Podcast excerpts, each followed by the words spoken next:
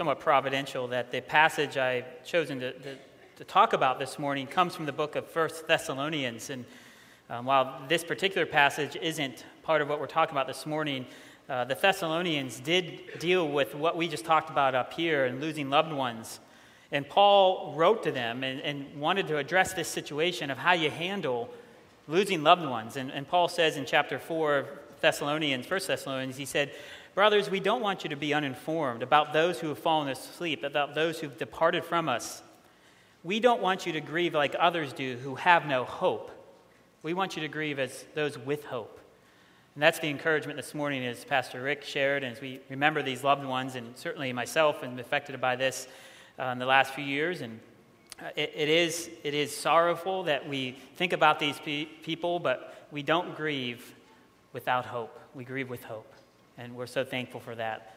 So let us go to God and ask for his blessing in our time. Father God, we do thank you that you have given us full and certain hope that we can cast upon in times like this when we remember loved ones during the holiday season. Lord, we ask that you will grant us a, a life full of expectancy, knowing that you are working out your kingdom amongst us. And Lord, we know, and you know this morning, how hard it is this morning as, as a tough day, um, even just recovering from the, the, parties, uh, a tough day because of the weather that we come here this morning. We ask that, Lord, your word, your spirit will stir us up this morning. Lord, quicken us to your spirit so that we may be attentive to your word, that we may be listening uh, with the hope and want to, to repent and obey you in all ways and to see clearly who you are. And Lord, I pray for myself that you will uh, keep me faithful and humble to your word, Lord. Lord, be with us these moments, Lord, as we think about you and cast our eyes upon you. It's in your Son's holy and precious name we ask these things. Amen. So if you don't have a Bible open, I do encourage you to open up to page 988 if you were using a Pew Bible to 1 Thessalonians. 1 Thessalonians. We'll be looking at, at chapter 1 there.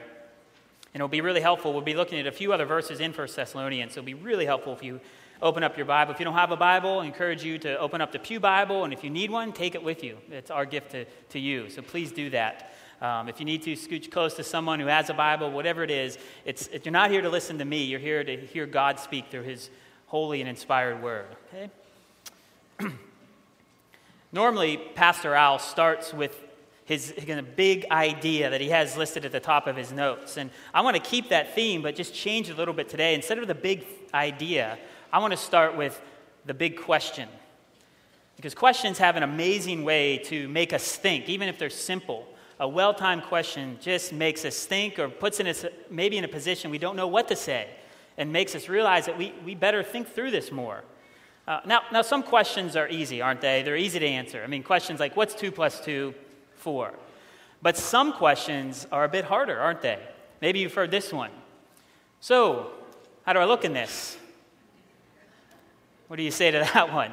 Well, I know what I say in my case, but uh, my wife told me uh, just the other day about a question one of our kids asked her when she got done with their Bible lesson for the day, part of their curriculum, talking about how God made us just how He wants us. One of our kids, she's holding one of our kids in her lap, says, Mommy, if God made us just how He wanted us, why do you color your hair? Maybe you had a hard question this week that was asked upon you as you open up the gift and tear it open, and someone there standing there looking right at you expectantly. So, do you like it? What do you say? Well, Jerry Seinfeld always points out that you can tell someone's response to a gift. You know it's not a good response if they repeat the name of the gift. They open it up. Oh, tube socks right? And that's, by the way, I have to pause and say, Mom, I like this. My mom's here, and she gave me socks. I like the socks you gave me, Mom. So thank you. Just wanted to make sure we're clear. I keep my mom happy. Um, but there is a question today that you have listed at the top of your outline in the bulletin insert that I do want us to seriously consider. It's a question that could revolutionize your life, a question to make you think, to make you pause, and to consider what this whole Christianity thing's all about. And the question is listed straight there. If someone was to ask you briefly to explain what is a Christian and how to live as one, what would you say? Well, let's read 1 Thessalonians because I think this is one of the best areas of Scripture that gives us a concise, detailed answer to that question. And we'll be looking closely at verses 9 and 10, but I want to read a little bit broader to get the context. So let's start up at chapter 1, verse 2. 1 Thessalonians 1 2. We give thanks to God always for you, constantly mention you in our prayers, remembering before our Lord and Father your work of faith and labor of love and steadfastness of hope in our Lord Jesus Christ. For we know, brothers, loved by God, that He has chosen you because our gospel came to you not only in word, but also in power and in the Holy Spirit with full conviction. You know what kind of men we proved to be among you for your sake, and you became imitators of us and of the Lord, for you received the word in much affliction with the joy of the Holy Spirit, so that you became an example to all the believers in Macedonia and Achaia. For not only has the word of the Lord sounded forth from you in Macedonia and Achaia, but your faith in God has gone forth everywhere, so that we need say nothing. There's needs to say anything. For they themselves report concerning us the kind of reception we had among you, and how you turned to God from idols to serve the living and true God, and to wait for his Son from heaven, whom he raised from the dead, Jesus, who delivers us from the wrath to come. I don't really want to go into a grammar lesson today, but I do want to point out that the three verbs in verses 9 and 10, those three verbs there, really do give us the key to answering these two questions we have before us this morning. What is a Christian and how to live as one? Those three verbs, as you see there, is to turn, serve, and wait. And let's look at the first one there. A Christian is someone who has turned away from idols. The Thessalonians lived in a typical Roman ruled uh, city of that era. Um, it was full of idols. The Roman religions, following on with the Greek religions, uh, were, were full of all different kinds of gods. And, and no one person and no religious club had only one God. They had all sorts of gods they worshiped and served. And maybe you've heard of one of the gods, uh, Zeus, and there's many others that you can name that you've probably heard of. But everyone has all these sorts of gods that they thought were really helpful the god of the sun, the god of the moon, and all these different kinds of gods. Well, one of the earliest extant epigrams about Thessalonica, uh, Thessalonica said there were at least 20 deities that played a formal role in the everyday life of a Thessalonian, that played into their just daily existence of who they prayed to and how they worshiped God. Now, we don't know exactly who the Thessalonians worshiped and served, but we do know that they had these 20 gods, and we know that if they heard about another god, they would just take that god in to be part of the pantheon of their gods. They'd say, Boy, this, this god seems really helpful. I'm going to put him or her on my shelf and make a little idol and worship him, and maybe that's really good, and I'll get some more blessing in my life. And what that is called, it's called syncretism. That's called this idea that they would blend together all their religious practices and customs into this one bag that they call their own, a, a, a, mixed bag of religious beliefs and practices. And it says we don't know which gods they turned away from, but one thing we do know for a fact is that they did turn away from those idols to serve the one and true and living God. And that was a radical and drastic thing to do. Drastic in the sense that no one serves one God Drastic in the sense that everyone who serves gods had visible representation of gods on their mantle, in their houses, all over the place. You wouldn't serve a God that you can't see or touch or feel. And drastic in that no one would disown his or her own religious royalty or, or how they were brought up. No one disowned those gods. It's like the Catholic guy I play tennis with. He's a liberal minded guy, and one of his friends convinced him to go along to a Unitarian church for a few weeks. And after those few weeks, he said, Paul, that was his name, Paul, why don't you, why don't you become a member of this church? And Paul laughed him in and said, Look at me. I can't be Unitarian. I'm Italian. I have to be Catholic. It would have been that way for the Thessalonians to give up all their other guys, gods to serve one God. I'm Thessalonian. I can't go and just serve one God that you can't see or feel or touch. But this is how Paul knows their conversion is true. There are no cultural Christians of the day. They turned away from idols, and it was clear to Paul that they did this. And it cleared to the Macedonians and Achaeans and all those around them, because it was such a drastic thing to do. Now, that was then. What about now? I mean, surely we're modern, sophisticated, informed, intelligent people. We no longer need to pray to Jupiter, the god of the rain in the second heavens, because we know how rains form and we know when rain is coming. We have meteorologists, right? It's probably not the best example, I guess, but you get the point. We don't have idols these days, do we? Think of the condescension and the snickering tone we, we, we talk about our friends if we found out one of our other friends had little idols on his mantle and worshiped them and prayed to them every day. We just look down upon them. When Paul visited Athens, the very next city after Thessalonica, he was distressed because as he looked around, he saw a number of idols. He mocked them with his opening statement in Acts 17. He says, Men of Athens, I perceive in every way you're a religious people and that wasn't a compliment. He was saying, Men of Athens, I see in every way you're a greatly idolatrous people. Now, what would Paul say of our land, in our time, of our towns, our homes, our lives? Maybe he could charge us with all sorts of things, but he certainly couldn't charge us with idolatry, right? Hardly. Listen to these string of short quotes that what idolatry is and what idols are in modern 21st century sophisticated America. Richard Keyes says this Idolatry may not be, involve explicit denial of God's existence or his character. Often it comes in the form of an over attachment to something that in itself is perfectly good. An idol can be a physical object, a property, a person, an activity, a role, an institution, a hope, a pleasure, a hobby, a hero. Anything can be substituted for God, and it's an idol. Tim Keller says it this way Our idols are those things we count on to give our lives meaning and purpose. They're the things with which we say, I need this to make me happy. Or if I don't have this, my, my life won't be meaningful. Tim Chester says that idols are what we're greedy for. What are you greedy for? What do you think will make your life happy and fulfilled and accomplished?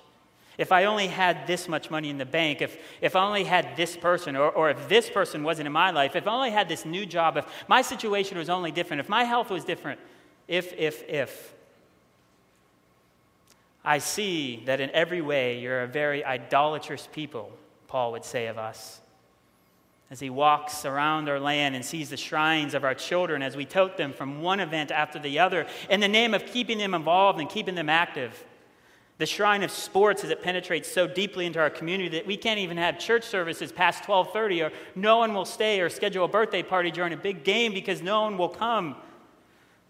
The shrine of career, the shrine of retirement, the shrine of health in your body, the shrine of your spouse, and above all, the biggest, most pristine, and well kept shrine, the shrine of old number one, yourself. See, a Christian, that says there in verse 9, is someone who has turned away from any and all idols. Does that describe you? Well, not only is a Christian turned away from idols, there's, mo- there's much more to it. You see there at the end of verse 9, a Christian is someone who is turning to serve the living and true God. See, if you're going to be a Christian, you base your Christian beliefs on the truth, not an experience, not a hunch, not just because that's what you've always believed. Christians serve God because God is true. So, if you're someone here today who's skeptical about this whole Christian thing, then I just want to commend you and encourage you to say there's no better use of your time to, to investigate the truth claims of Christianity. Find out whether it's true or not, but don't give yourself to something that's not true. Don't give yourself something that you're not really sure of. But it says there God's not only the true God, but He's the living God. He's not just a power or entity like the force, He's living, He's active. And that's exactly the opposite of idols. Those gods are dead and false, and that's what makes idolatry so stupid. It's what, making our, it's what makes living our lives for those things so stupid. They're dead, they're false, they can't give lasting fulfillment or fulfillment at all. But if God is God, and He is the true and living God, then serve Him. That's what the Thessalonians did. It's of no use to believe in God but not serve Him. That wouldn't make any sense. If God is God, serve Him. That's really what I don't get about casual Christianity the one who makes the claim to be Christian but makes virtually no impact on their life except maybe the 90 minutes on Sunday morning. To paraphrase Joshua 24, if God is God, get on with serving Him. But if Baal is God, if these other things are God, if you yourself are God, well, give this all up and get on with serving yourself. But what you can't do, you can't do both. See, the idea of turning and repenting is actually changing, abandoning one direction, changing your mind, and going the other direction. And maybe a really easy example to get you active, not too active this morning, is this. I want you to look over to those two crosses on my right, on your left, and cast both your eyes on those. Now, while keeping your eyes fully fixated on those two crosses, I want you to turn and look at the back wall. You can't do it, can you? There's no way you can do that. And that's exactly what's going on in Christianity. You can't serve idols and serve God. It's impossible. You can't do it. There was no syncretism in the Thessalonian conversion. They abandoned their idols in the service of the true and living God. See, I think this is one of the biggest misunderstandings of Christianity I come about as I talk to people.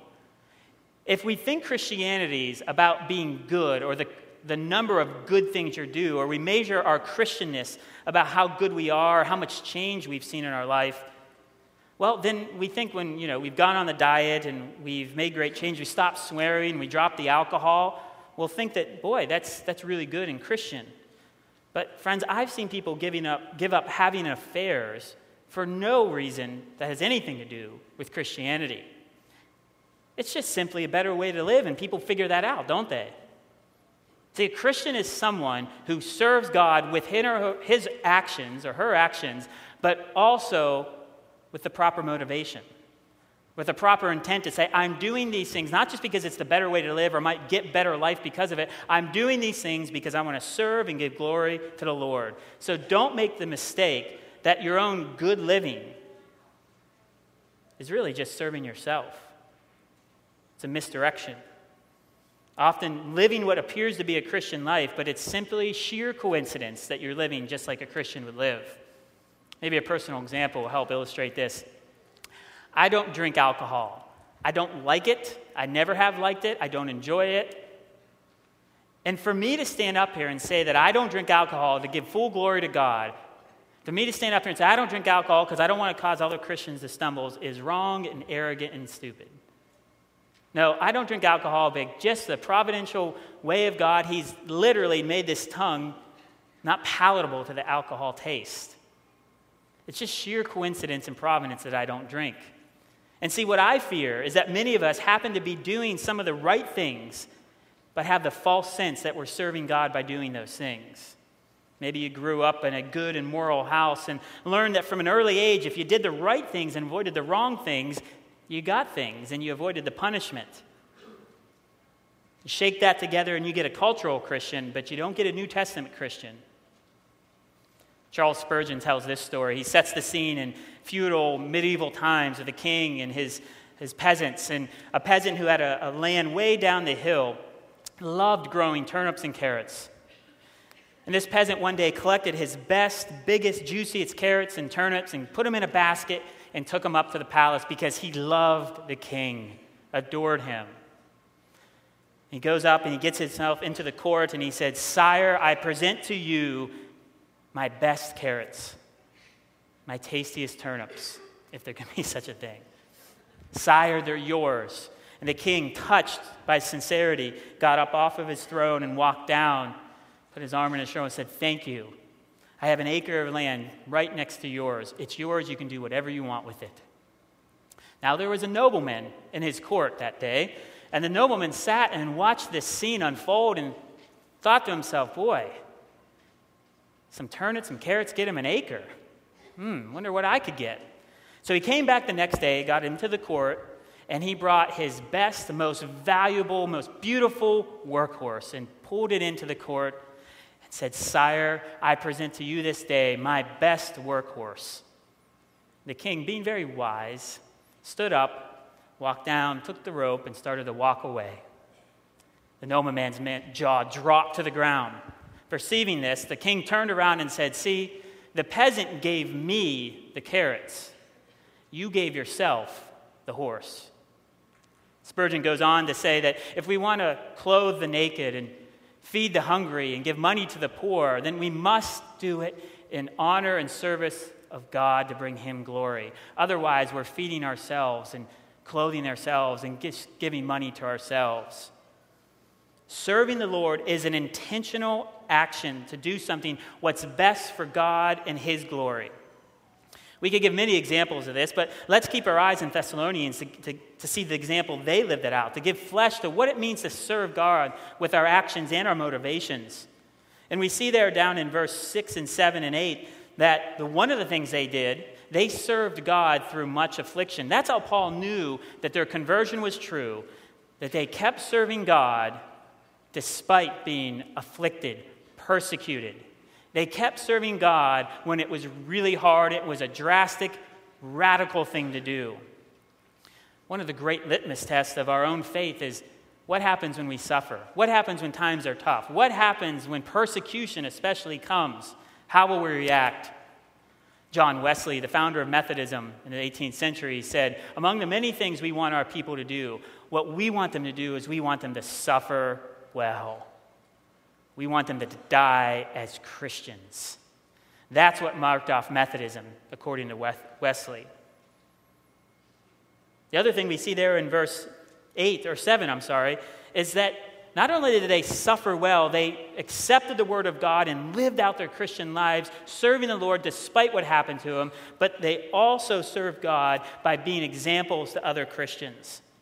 And there's another test of your service to the Lord. Are you serving the Lord and people give you the glory, or you're you serving the Lord and God is getting the glory? My good friend John Droken talked to me, told me about uh, an article he read about pro football player J.J. Watt. And J.J. Watt, this, this author said, is the new great face of the NFL because he's a fantastic player, one of the best players in the league, but he's also a really good guy off the field. He doesn't get in trouble, he doesn't get arrested. He gives lots of money away. He spends time with sick children in hospital, hospitals.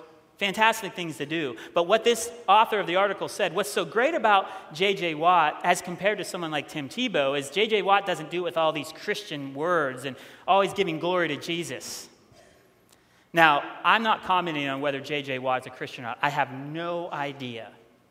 But what I do know is when J.J. Watt does something really good and fantastic and really neat and distinctively good, who gets the glory? J.J. Watt. When the Thessalonians did something that is unique and salty and distinctively Christian, what happens? One or two things. Either they'll get persecuted for it, or God will get the glory. That's being an example believer. What do you do when you encounter the one who owns you and makes you and is the ruler of the entire universe? What do you do when you encounter the true and living God, the one who will judge you on Judgment Day? You serve him. That's the only appropriate response. If God is God, then serve him with your whole being. Treat him as God in your life with every ounce of your ability. A Christian is someone who has turned from idols in order to serve the living and true God and to give Him the glory, no matter what happens to ourselves, no matter what good we may get or not get from it. You see there that the third verb in verse 10 there that we want to talk about this morning is, is a Christian is one who waits for the return of the Lord. This is the only time this verb is used in the Greek New Testament. And it's hard to translate because the word wait is, is, is probably fairly accurate, but it doesn't quite convey the meaning of the word. The meaning of the word is really a waiting with expectancy, a waiting with hope, an act of waiting. So the question we have before us is Are you looking forward to the return of Jesus Christ? It really is a sign of the trueness of your Christianity. A Christian, according to Paul and the Thessalonians, is someone who can't wait for the coming of Christ from heaven. Because the logic is really simple. If Jesus is our treasure, if he is our hope, our loved one, our desire, not just the things he does for us, but he in himself, is he the one we treasure and look forward to being with, then we'll want him to come back as soon as possible, no matter how tightly we want to cling to the things of this world. And this waiting that they were doing isn't pie in the sky mentality, it's coal faced, hard work, it's active waiting. It's the working out of your beliefs that the most treasured treasure is in heaven, and you can't wait for that treasure to be with you. Do you treasure Jesus like that? Or, as in terms of I said earlier, are you greedy for Jesus' return? This waiting that the Thessalonians demonstrated, you can see this. Flip over one passage there in chapter 5, just one page, chapter 5, verses 9 through 11. This is what the waiting was looked like. Chapter 5, verse 9 For God has not destined us for wrath, but to attain salvation through our Lord Jesus Christ, who died for us, so that whether we are awake or asleep, we might live for him. Therefore, encourage one another and build one another up, just as you are doing. We wait for God by serving him by building up our brothers and sisters. Or if you drop down to verse 14 in the same chapter, we admonish the undisciplined, we encourage the faint hearted, we help the weak, and we show patience towards all people as we proclaim God's truth, as we build up people towards love and good works. A friend of mine's named Robert. Robert's a 70 year old man and one of the best examples of this waiting that I know of. After a very successful career, Robert could have settled down in retirement and just waited passively for the Lord. He's a wonderful Christian man, too. He could have just spent his time going on trips and spending his money and energies and hobbies and leisures and all that. But that's not the gist of Robert's life. At 70 years old, Robert enrolled in seminary because he loves God's word. At 70 years old, he's involved with small groups of people who are half his age him and his lovely wife spend week in and week out helping these young couples, training them, giving them good life example of what it means to be a Christian. Not lamenting of how much the next generations ruined everything, but investing in them, loving them, building them up because of the coming of the Lord is so important. That's how you wait. You actively invest your, in people, you spend your time and money and energies for the intentional glories of the Lord. And maybe you put it this way in the form of yet another question What you spend your time with now is a showcase of what you hope for in the future. What are you waiting for? It's a question. So there you have it. A Christian is someone who has turned from idols to serve the living and true God a Christian is someone who is actively and expectantly waiting for the great return of the wonderful Lord Jesus as King to rescue his people. But don't misunderstand, even though I presented this as three verbs and three points in this sermon, it really is just one action. For you can't have one truly without the other. If someone isn't expectantly waiting for the Lord Jesus to come back, then they're not really serving the living and true God with their whole heart, mind, soul, and strength. And if they're not serving the God, well, they're serving someone, they're serving idols. And this is why it's so important that we know the second part of this question that we put up there for the morning. Because continuing on to live as a Christian is no different than how we became a Christian in the first place. That's what the Thessalonians did. I mean, there's lots of ideas of how, lots of books of how to live as a Christian and the processes and methodologies, but really it's no different than anything we said this morning. The Thessalonians continued to live as Christians in the same way they started. They turn, they serve, and they wait. Martin Luther says this to progress or to progress in the Christian life is to always begin again each day. It's the daily request to put these three verbs, turn, serve, and wait, into action in your everyday life. As, as Calvin says, the race of daily repentance, the race of daily turning, is what God has assigned you for the rest of your life. So you apply these simple but powerful mindset to your daily life.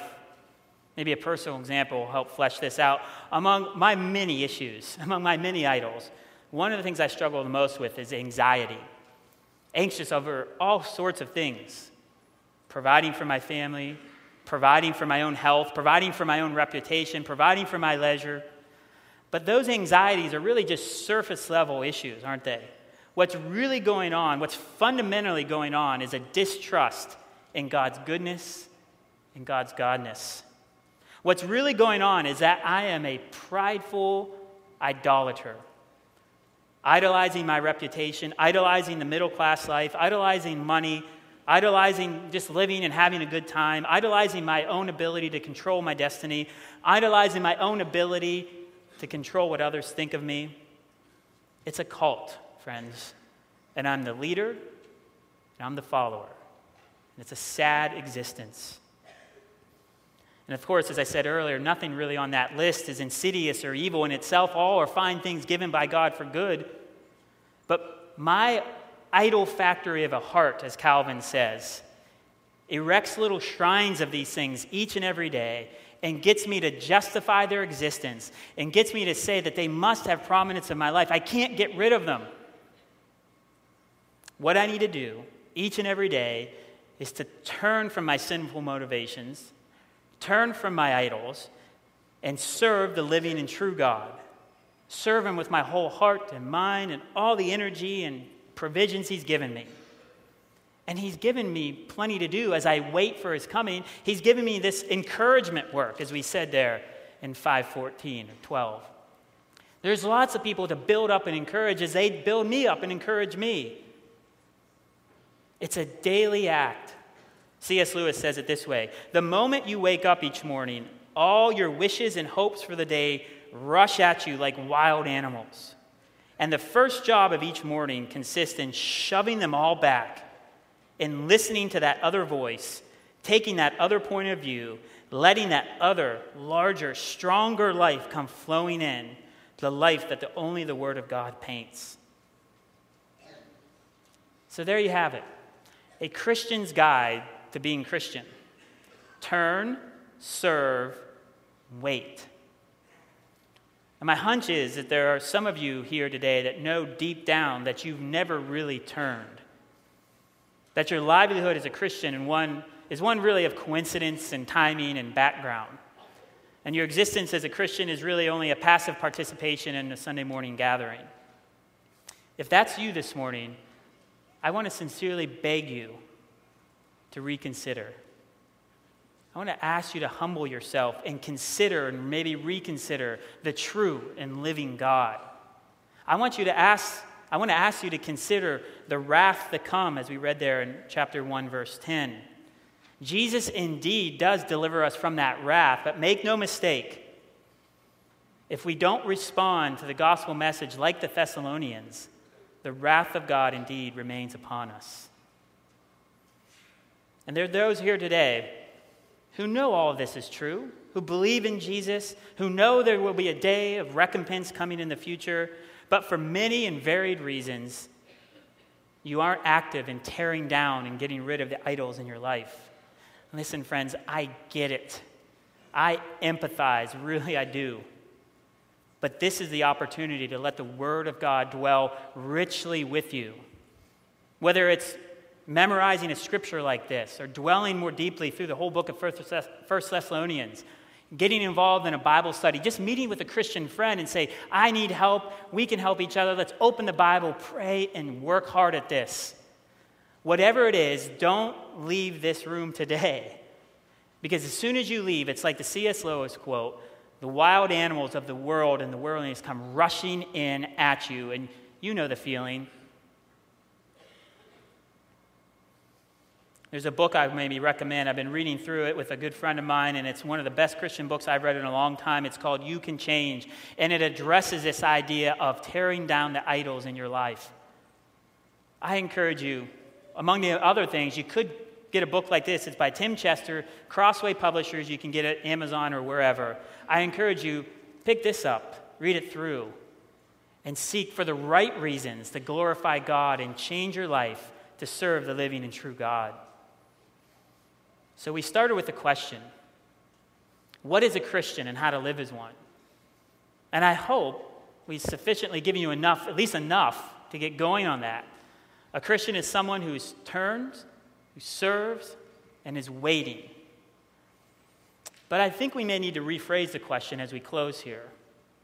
Maybe the question should actually be Are we, are you really a Christian? And if you are, are you living as one? May God help us all. Let us pray.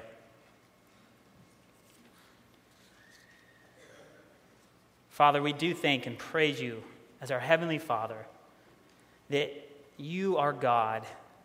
We thank you, Lord, that you haven't left us open to our own vices. Lord, we thank and praise you that you haven't unleashed the rope of our sinfulness, that you've constrained us, Lord. And we're so thankful that you've confronted us this morning.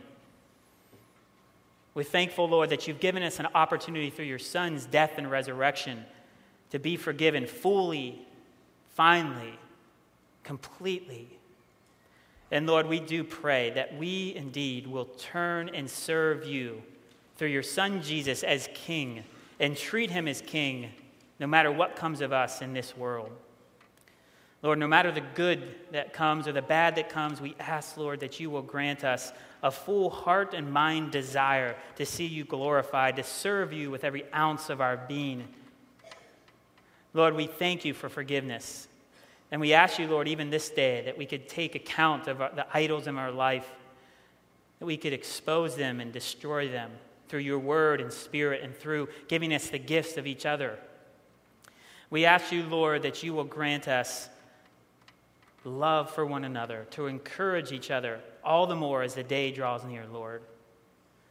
Lord, convince us of these truths deep down to our core, and let your word dwell with us richly and powerfully, so that we may change to the glory of you, and that others around us may be encouraged to the glory of your Son. Thank you for listening to us, Lord, and it's in your Son's precious and wonderful name we pray this. Amen.